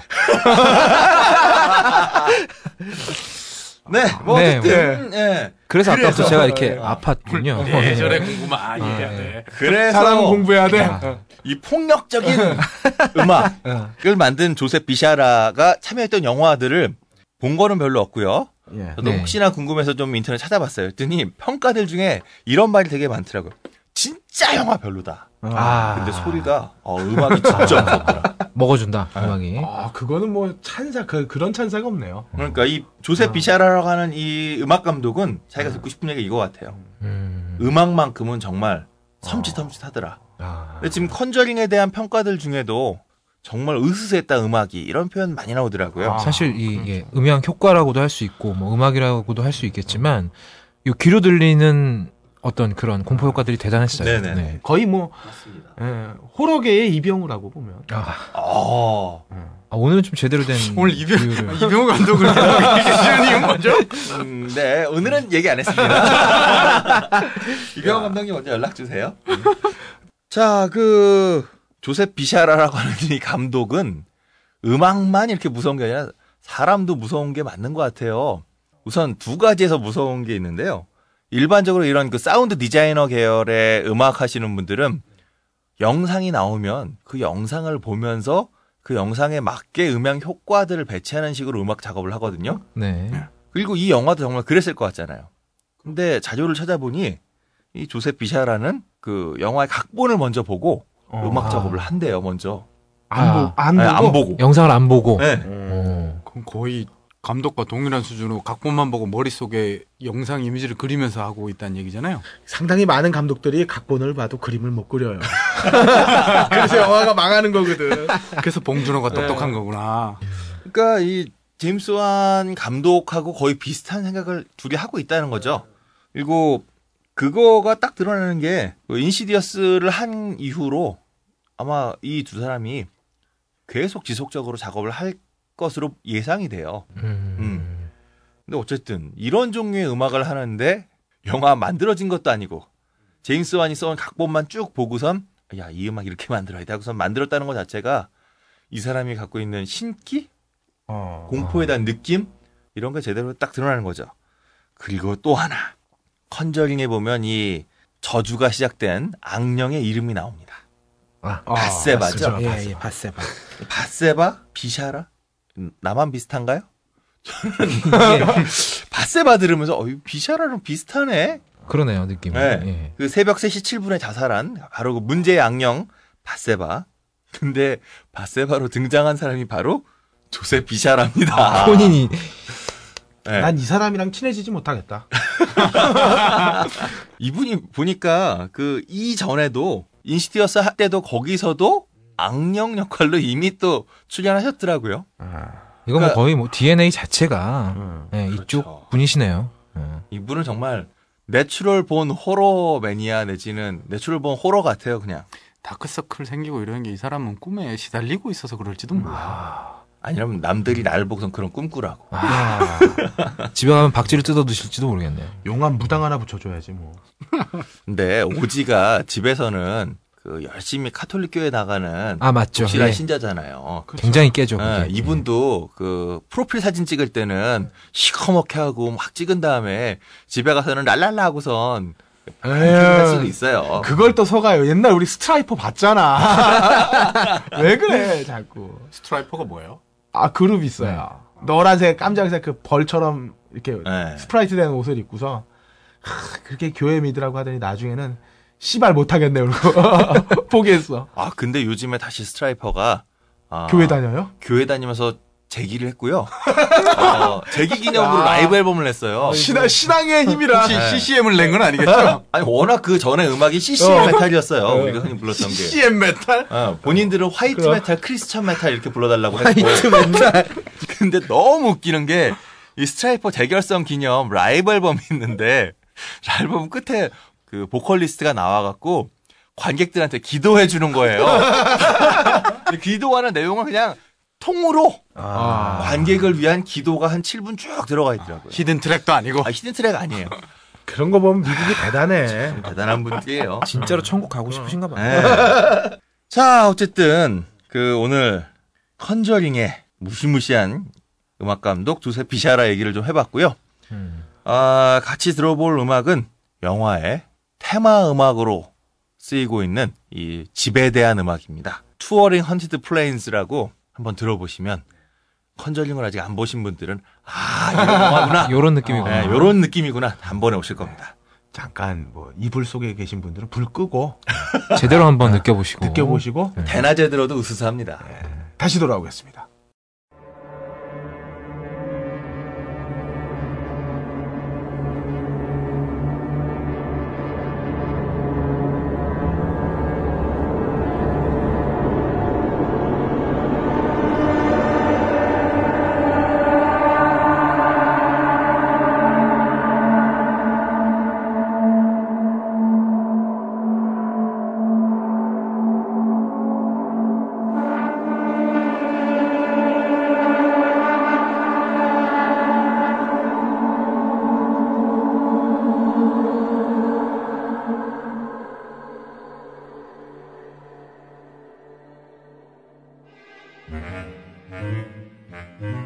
영진공 무비 찌라시 무비찌라시 시간입니다. 저희가 녹화해서 퍼블리싱 되는 게 보통 금요일인데 주로 듣는 분들이 그 다음 주 초에 많이 들으시더라고요. 그래가지고 요번에는 다다음 주 영화를 지난주에 소개를 해주셨죠. 그렇기 때문에 이번 주에 반성의 시간은 없고요. 아, 다음 주에 그 지지난 주에 했던 이야기를 가게 될 거예요. 예. 한마디로 우리가 한 주 건너뛰었다는 얘기죠. 그렇죠. 그러니까 반성의 시간이 왜 없냐라고 리플 다시면은 제가 찾아가겠습니다. 별로 그걸로 리플 다실 분도 없을 것 같은데. 인사드리려고. 뭐 어쨌든 아, 너무 감사해서. 네, 어쨌든 감사합니다. 그 그런 어떤 이제 관심에. 개봉을 무려 2주 전에 예- 이야기하고 있기 때문에 예. 그 아. 함장의 예지력은 순수하게 그의 감이다. 감을 짝이 없다. 어. 음, 이런 것을 이제 보증하게 되는 거죠 우리가. 그렇죠. 점점 더 신뢰할 수 없어지는. 심지어 기자 시사 전에 얘기한 것도 나올지도 몰라. 앞으로. 자, 이번 10월 셋째 주 개봉 영화 소개해 주시죠. 예, 10월 셋째 주 개봉 영화는 총 4편을 뽑아봤는데요. 어, 첫 번째는 그래비티입니다. 아, 이거 그래, 예고편 예술이었지. 아, 이거 난리 나더라고요. 다들 예고편을 보셨는지 모르겠는데 이게 우주 재난 영화입니다. 우주 재난 영화. 예, 음. 영화 제목은 중력이란 뜻이잖아요. 네. 우주 바깥에서 중력이 달락말락한 곳에서 일어나나 봐요. 아. 자, 일단 감독은 알폰소 쿠아론이라고 예전에 기네스 펠트로 나왔던 위대한 유산의 감독이에요. 아우, 이 영화 좋았죠. 네, 이분이 그 해리포터와 아직 카반의 죄수를 감독하면서 이제 메이저급 영화들도 다루게 됐고 음. 그래비티도 엄청나게 돈이 들어갔을 것 같아요. 아, 근데 위대한 유산이 그러면 메이저 영화가 아니었던 거예요? 메이저 영화는 아니었죠. 당시 상대 역이 에단 호크 아니었나요? 어. 어, 그리고 기네스 펠트로가 어. 아주 뛰어날 때가 아니었으니까. 예, 맞아요. 그때 음. 주연급이 아니었었어요. 오히려 이 영화 뒤에 찍고, 이제 슬라이딩 어, 도어즈나 뭐 아. 이런 식으로 기네스 펠트로가 떴지 두 배우 다 무척 뭐 이름값 있는 배우도 아니었었고 음. 기네스 펠트로 그때 되게 좋아했는데. 씨. 아니 그 저기 물 먹는 거에서 이렇게 키스로 키스하고 하는 하는 어떤 예. 예. 그거 보고 참 좋아하게 그렇죠. 됐었는데 아, 영화 마케팅이 참 좋았는데 뭐 어쨌든. 네. 사람들이 조자, 좋아하는 지점이 다 똑같군요. 그렇죠. 저만 그런 줄 알았더니 다, 다 똑같네요. 다 똑같은 게 아니라 우리가 그냥 상스러운 사람들끼리 그 모인 거야. 방금 껄림, 아, 좋아하는데 굉장히 불편하게 들렸어요, 이 말투가. 자, 예, 뭐 그래서 넘어가시죠. 예. 상스러운 기분으로 기대치는 적절히 알폰소 쿠아론에 대한 기대치는 2점을 주고요. 배우는 산드라 블록이랑 조지 클루니가 나와요. 음. 뭐 말이 필요 없죠. 이 두 배우는 그냥 3점을 줍니다. 저는 만질 뭐 수가 없죠, 아, 이 그렇죠. 사람들은. 산드라 블록은 한번 좀 굴곡기를 겪었다고 그렇죠. 생각하고 있는데 근데 산드라 블록이 굴곡을 겪었나요? 그냥 스피드 이후로 그냥 쭉 아니었나요? 어, 아니요. 그 뒤로도 뭐 네. 아, 저 당신이 잠든 사이에 하나 있었고. 네트. 네트는 아, 그리고 무슨 첩보 요한으로 나오는 영화도 있었어요. 그거 시리즈 다 잘 됐는데. 미국에서는 다 잘 됐어요. 아, 그래요. 예. 뭐 한국에서 기준으로 하자고요. 아, 네. 음. 네. 그래서 일단 두 배우를 저는 신뢰해요. 그렇기 때문에 일단 배우는 3점을 줍니다. 아, 그 신업이 가장 기대되는데요. 아, 이거 한국은 포스터 카피를 잘못 쓴 것 같아요. 그래서 미국 포스터 카피가 모든 걸 함축합니다. 어. 돈 렛고. 우리나라 카피는 뭐예요? 우리나라 카피요? 제가 지금 찾아봐야 되는데 우리나라 카피 뭐 나 이거면 좋을 것 같아. 으아! 아니면 뭐, 좆됐다. 어, 으아 씨발. 근데 산드라 블록이 씨발은 못 하잖아. 그렇죠. 왜 그누님 그런 거 능히 하시고 남을 아유, 그 아유, 무슨 예. 하시는데? 영어로 씨발이 뭐예요, 근데? 뻑 뻑 아니야? 뻑? 어, fuck. 자, 한국 포스터 찾았나요? 외계인도 우주전쟁도 없다. 이것이, 이것이 누구도 경험하지 못한 진짜 재난이다. 아, 나는 이 포스터 쓴 애가 재난이다. 진짜 재난이다. 이게- 너무했다. 이러, 이 한글 포스터 보다가 미국 포스터 딱 보면 돈 렛고 딱 한마디 적혀 돈트 있어요. 레트고. 응, 돈트 렛고. 아, 절제의 미학이네요. 예고편 딱 보면 아슬아슬하게 그 딱 놓치면서 쫙 멀어져가는 아, 난 근데 그게 두려운 거야. 어, 그 신업이. 섬찟하거든요. 그래서 예고편 보면 사고로 산드라 블록이 우주복만 입은 채로 이렇게 딱 튕겨 나가는 듯한 모습인데 아, 아, 정말 음. 무섭잖아요. 우주 완전 우주 미아가 되는 거 아니야. 엄청난 재난인 거지. 우주복 안에 산소가 얼마나 남았겠으며 사람한테 이런 표현 써도 되는지 모르겠는데 어떻게 회수할 것이냐. 아. 이런 게 참 관건인 것 그 같아요. 우주가 진짜 무서운 게, 제가 캠핑을 좋아하잖아요. 우리 애가 별을 보고 싶다 그러는 거야. 그래서 내가 음. 또 내가 없는 돈 뭐. 달러빚을 다 끌어가지고 천차만원경을 망원경. 샀어. 아, 근데 요즘은 천차만원경이 얼마 좋냐면 내가 그 진북이랑 자북을 이렇게 기, 그 컴퓨터 트릭 컴퓨터가 있어요. 찡찡찡 맞춰가지고 얘가 별을 짜자자자작 쫓아요. 그래서 오. 그거의 그 도입을 정 가운데 딱 맞추고 별을 그렇게 해서 한 세네 개를 잡으면 내가 원하는 그리고 이번 달에 잘 보이는 음. 별의 위치들이 쫙 나와. 그래서 그것만 오. 어, 스크롤 딱 해가지고 딱 눌러주면 걔가 혼자 찡찡하고 맞춰. 이제 현대 기술의 총아야. 네. 진짜. 그런데 그 세팅 삼각다리 놓고 진북 맞추고 자북 맞추고 이 별 세 개 맞추는 게 보통 별은 겨울에 잘 보이거든요. 대기가 안정돼 있으니까. 아, 예. 탁 떨면서 막 1시간 반을 막 해가지고 애 자는 걸 깨워. 11시 반, 12시에. 야, 야, 야, 잡았어, 잡았어. 그러고, 어, 아빠? 진짜? 그러고, 딱 가서 딱 보고, 우와! 자러 가 이제. 자라.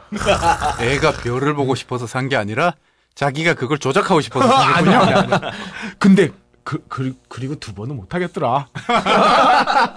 근데 보통 이제 이게, 이 구경이 큰 걸 못 가지고 다니니까, 차에 넣고 다니니까, 보통 이제 행성들을 보거든. 아. 화성이나 목성, 아, 예. 금성 이런 걸 보는데 이걸 보고 있으면 무서워요.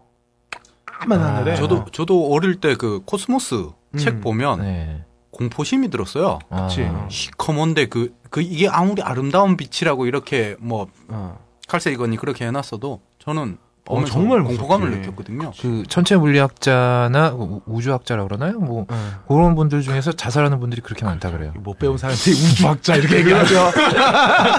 요거 안 잘라주실 거죠? 안 자릅니다. 야, 뭐 뭐 자구책을 어떻게? 아, 근데 과연 이 내용이 두 시간 분량으로 나올 수 있을까도 네, 그건 좀 음, 궁금하긴 의문이에요. 한데 어쨌든 신선해요. 예, 어디 지상에 갇히면 구출된다는 희망이라도 음. 가질 텐데 이 재난 영화들이 우주 한복판이라니 이건 뭐 그 이거지. 근데 제목- 예. 예. 스페이스 카우보이의 마지막 장면을 두 시간 내리는 거지.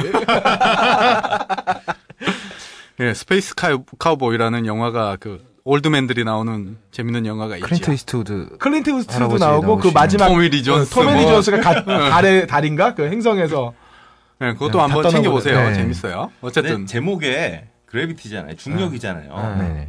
이거 제목이 스포 아니에요? 어, 어, 한번 그렇군요. 걸어 보시는 어. 건가요, 네. 아, 미자님이? 이 너무 제목이 위험이 스포인 거 아닌가? 리스크가 큰데 도박하시는 것 같은데요. 우리 나중에 이거 가지고 한번 어. 반성의 시간을 네. 가져보도록 하죠. 네. 가져보죠. 답글 뭐 아니잖아 이 자식아 뭐 이런 거 걸리면 어쩌지?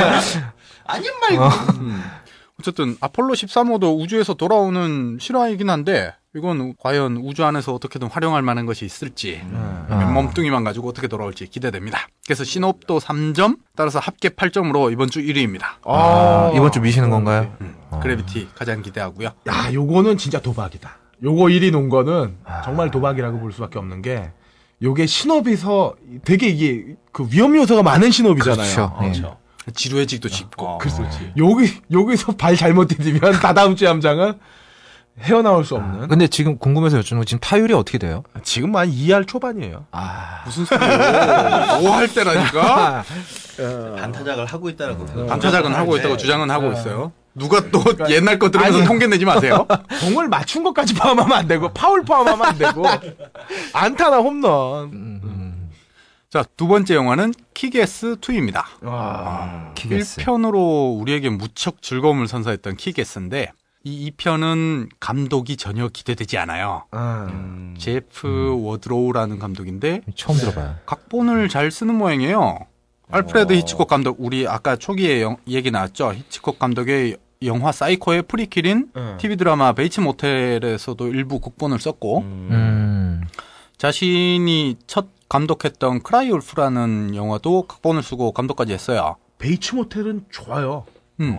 그러니까 드라마. 어, 각본 자체가 잘 나오면 결국엔 음. 연출 쪽이 어느 정도 역량을 발휘해서 만들었을 때 어, 좋은 음. 모습이 나오니까 그래서 각본을 잘 쓴다고 생각은 되는데 음. 일단 이번 키게스 2도 인양반이 각본을 쓰고 감독까지 맡았기 때문에 어 각본에 대한 기대는 있어도 감독까지 잘 했, 왜냐하면 크라이 울프를 제가 보지 못했는데다가 뭐 네. 평이 좋게 나왔는지 안 좋게 나왔는지 영어로 돼 있어서 잘 못 읽었어요. 아, 읽을 시간이 없었고 듣는 이에게 희망 주는 방송. 영어 못해도 돼요. 이런 애들도 방송을 그러니까. 한다. 아, 심지어 그러고도 외국계 회사에도 갈 수 있다. 아. 아, 언제 잘릴지 모르는데 어쨌든 그래서 감독 기대치는 1점만 줍니다. 예. 하지만 배우는 기대치 만점을 줄 수밖에 없어요.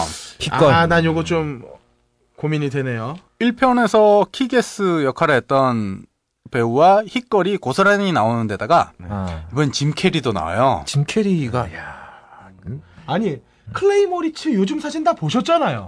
봤어요. 그게 좀 걱정이죠. 희걸 역의 클레이 모레츠가 너무 커버려가지고 아, 그러니까 이제 깜찍한 맛이 없어졌어. 예, 심지어 이 코가 좀 이상해 보여요.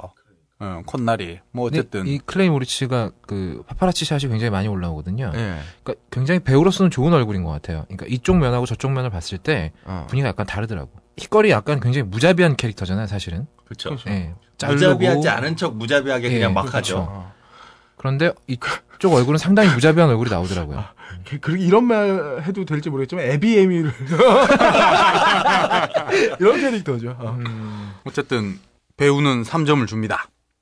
근데 신업은 뭐 히어로 무비 중에 뭔가 1편은 독특했는데 2편은 그냥 힛거리 지루했는데 악당들이 나타나서 까부순다 뭐 이런 신업이에요.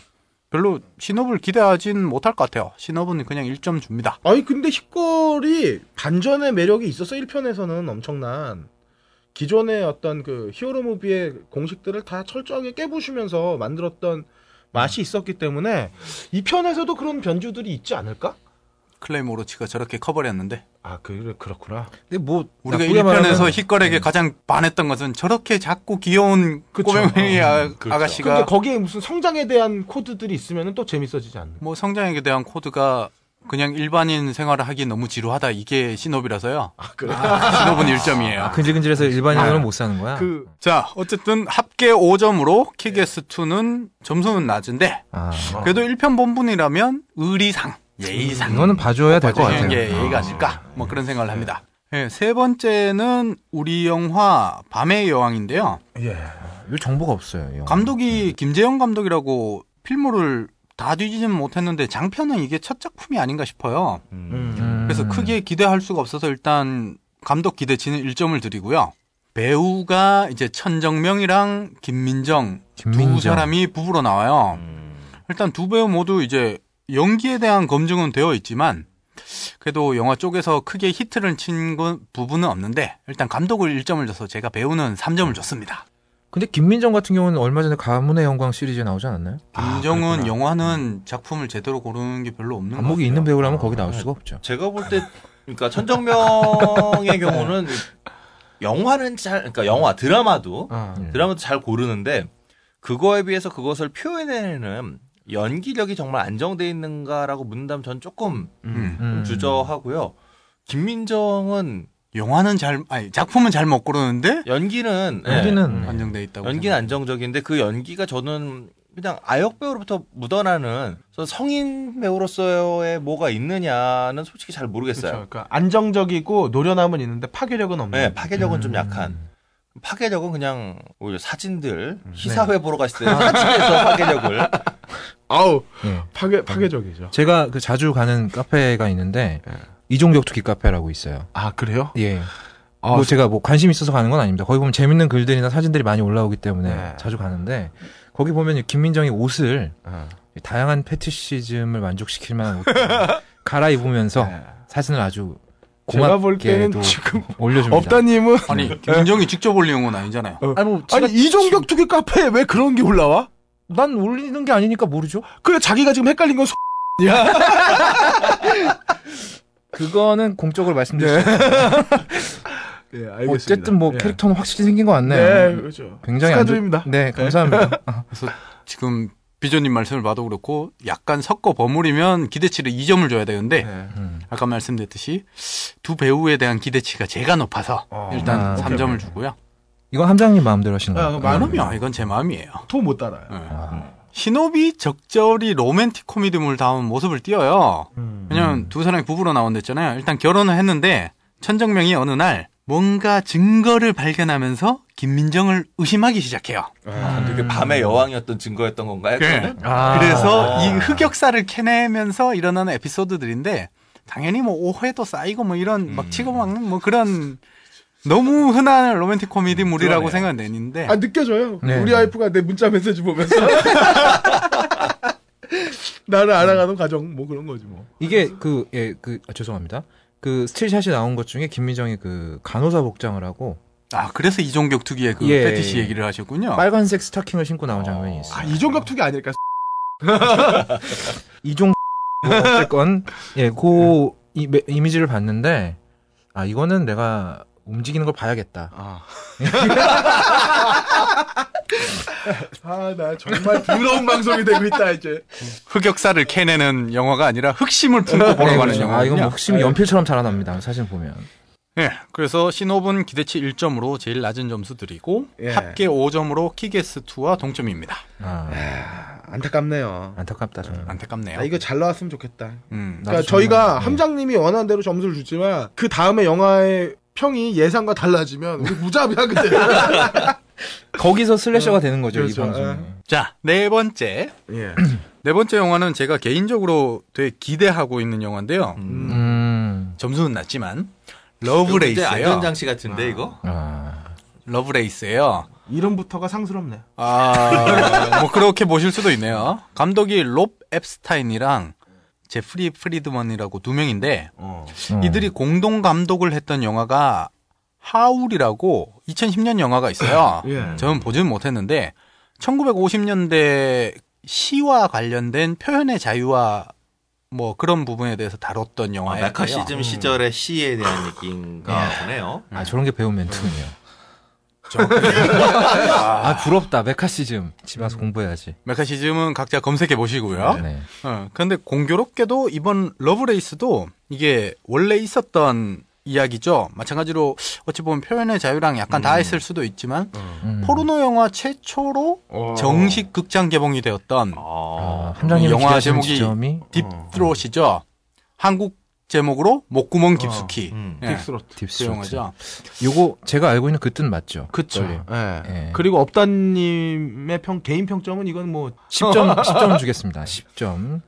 일단 그래서 이전에 그 하울 가지고 영화를 만든 다음에 바로 이어서 러브레이스인데 음. 하울이 잘 나왔기 때문에 이 두 감독에 맡긴 것 같아요. 그래서 감독 기대치는 음. 평점 2점을 드리고요. 배우는 화려해요. 아만다 사이프리드가 딥스롯 주인공 린다로 나오고 아, 아만다 사이프리드. 예, 우리 아. 우리는 이런 역할 해주면 뭐 전- 전 세계 상당수의 남성들의 그 흠모의 대상이죠. 플레이보이 창업자 아. 휴 헤프너. 휴 헤프너 역할로 제임스 프랭코가 나와요. 그리고 샤론 스톤도 나오고 아 샤론스톤이 나오나요? 뭐 쟁쟁합니다. 그래서 어, 배우에 샤론 대한 스톤 관심 없고 아만다 사이프리드만 관심. 많이 있고. 늙었어 샤론 스톤. 음. 예. 배우에 대한 기대치는 3점이에요. 예.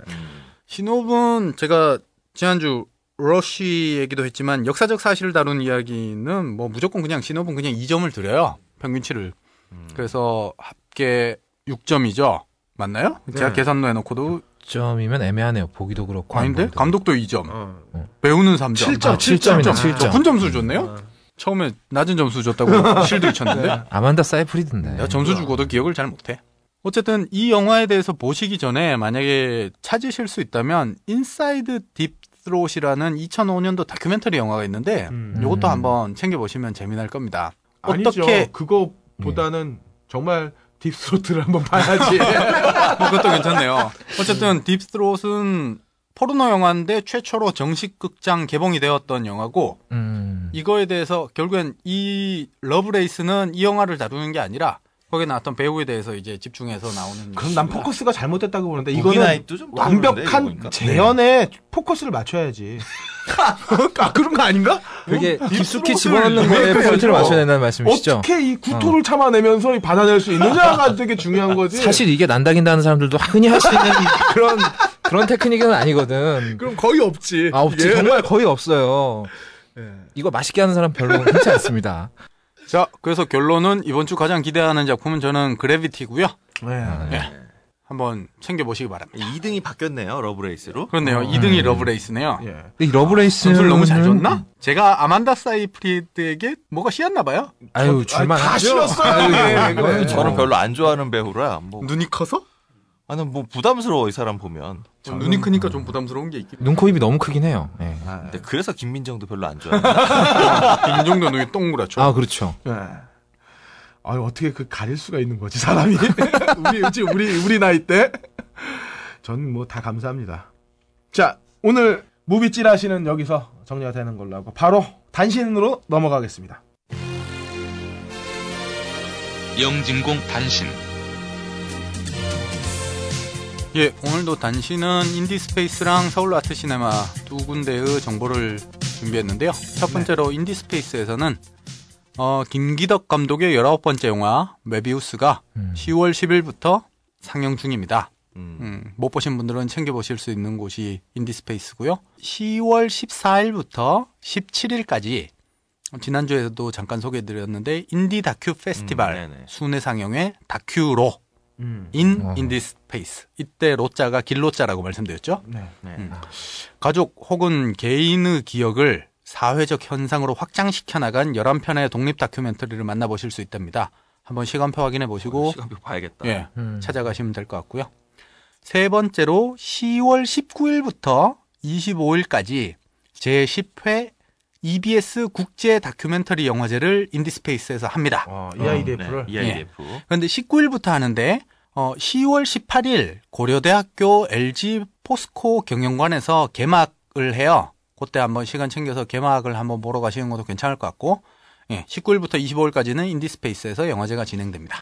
두 번째로 서울아트 시네마는 10월 16일부터 25일까지 제13회 서울국제 뉴미디어 페스티벌이 열립니다. 음, 이때는 대관 행사이기 때문에 페스티벌이 있다고만 알고 계시면 되고요. 저희가 지난 방송, 지지난 방송에 2회에 걸쳐 이벤트를 했죠. 네. 스튜디오 다이어트 특집 초대권을 드린다고. 아, 그 표를 10월 29일부터 11월 3일까지 스튜디오 다이의 특집을 이어서 하기 때문에 그때 사용하실 수 있고요. 그리고 16일 전에 제13회 서울국제 뉴미디어 페스티벌 이전에도 스튜디오 다이의 특집 1차가 계속하고 있으니까 그때도 이용하실 순 있습니다. 딴지 라디오 방송별 게시판 딴지 영진공에 청취 소감을 남기신 분께 서울아트 시네마에서 제공하는 스튜디오 다이의 특집 마스무라 야스조와 이치가와곤 상영의 관람권 이메일을 총 세분께 드리도록 하겠습니다. 우리는 고통을 감추기 위해 모기 물린 곳에 손톱을 세워 누릅니다. 이별의 상실감에 맨주먹으로 벽을 힘껏 때립니다. 직장 상사의 갈굼에 아침까지 술 마시고 위장을 뒤집어 놓습니다. 공포 영화를 보는 이유도 마찬가지입니다. 현재의 공포를 잊기 위해 현실의 불안에서 도망치기 위해 캄캄한 미래를 벗어나기 위해 때늦은 공포 영화 바람이 불었습니다. 당신의 등 뒤에서 쳐다보는 사람이 빅브라더입니까? 아니면 한 맺힌 귀신입니까? 아니면 국정원입니까?